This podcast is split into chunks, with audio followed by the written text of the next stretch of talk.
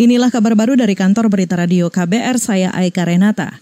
Kementerian Perdagangan meminta produsen segera melepas pasokan gula ke retail modern untuk membantu distribusi gula ke masyarakat. Menteri Perdagangan Agus Supramanto mengatakan distribusi gula melalui pasar retail merupakan upaya memotong rantai distribusi sehingga harga gula turun dalam beberapa hari ke depan.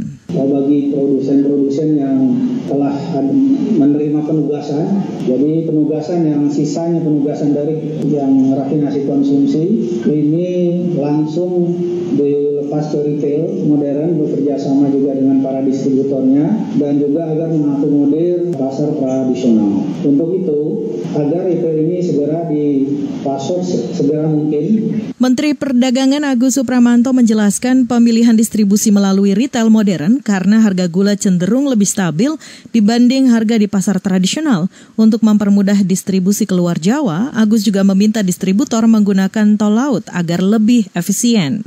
Kita beralih saudara kasus positif COVID-19 di Indonesia mencapai lebih dari 9.500 kasus. Juru bicara pemerintah untuk penanganan COVID-19 Ahmad Yuryanto mengatakan ada 400-an kasus baru positif COVID-19 dalam 24 jam terakhir.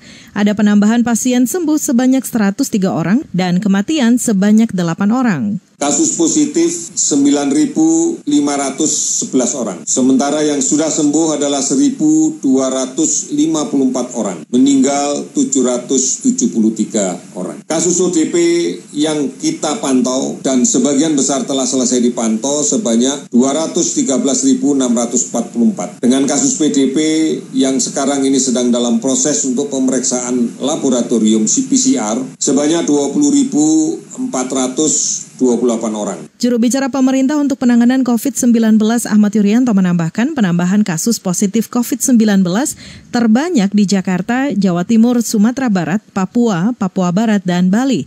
Sementara pasien sembuh terbanyak di DKI Jakarta, Jawa Timur, Sulawesi Selatan, Jawa Barat, dan Jawa Tengah. Kita ke mancanegara, sejumlah negara di Eropa, Asia, dan Afrika bersama Organisasi Kesehatan Dunia WHO menyepakati komitmen baru mengenai akses vaksin virus corona.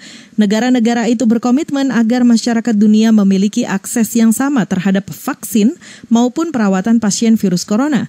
Sejumlah negara itu juga tengah meningkatkan pasokan vaksin global guna membantu mencegah datangnya gelombang kedua wabah COVID-19.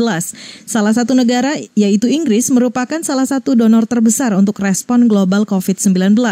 Inggris menyerukan agar negara-negara bekerja sama dalam memerangi COVID-19. Demikian kabar baru dari kantor berita radio KBR, saya Aika Renata.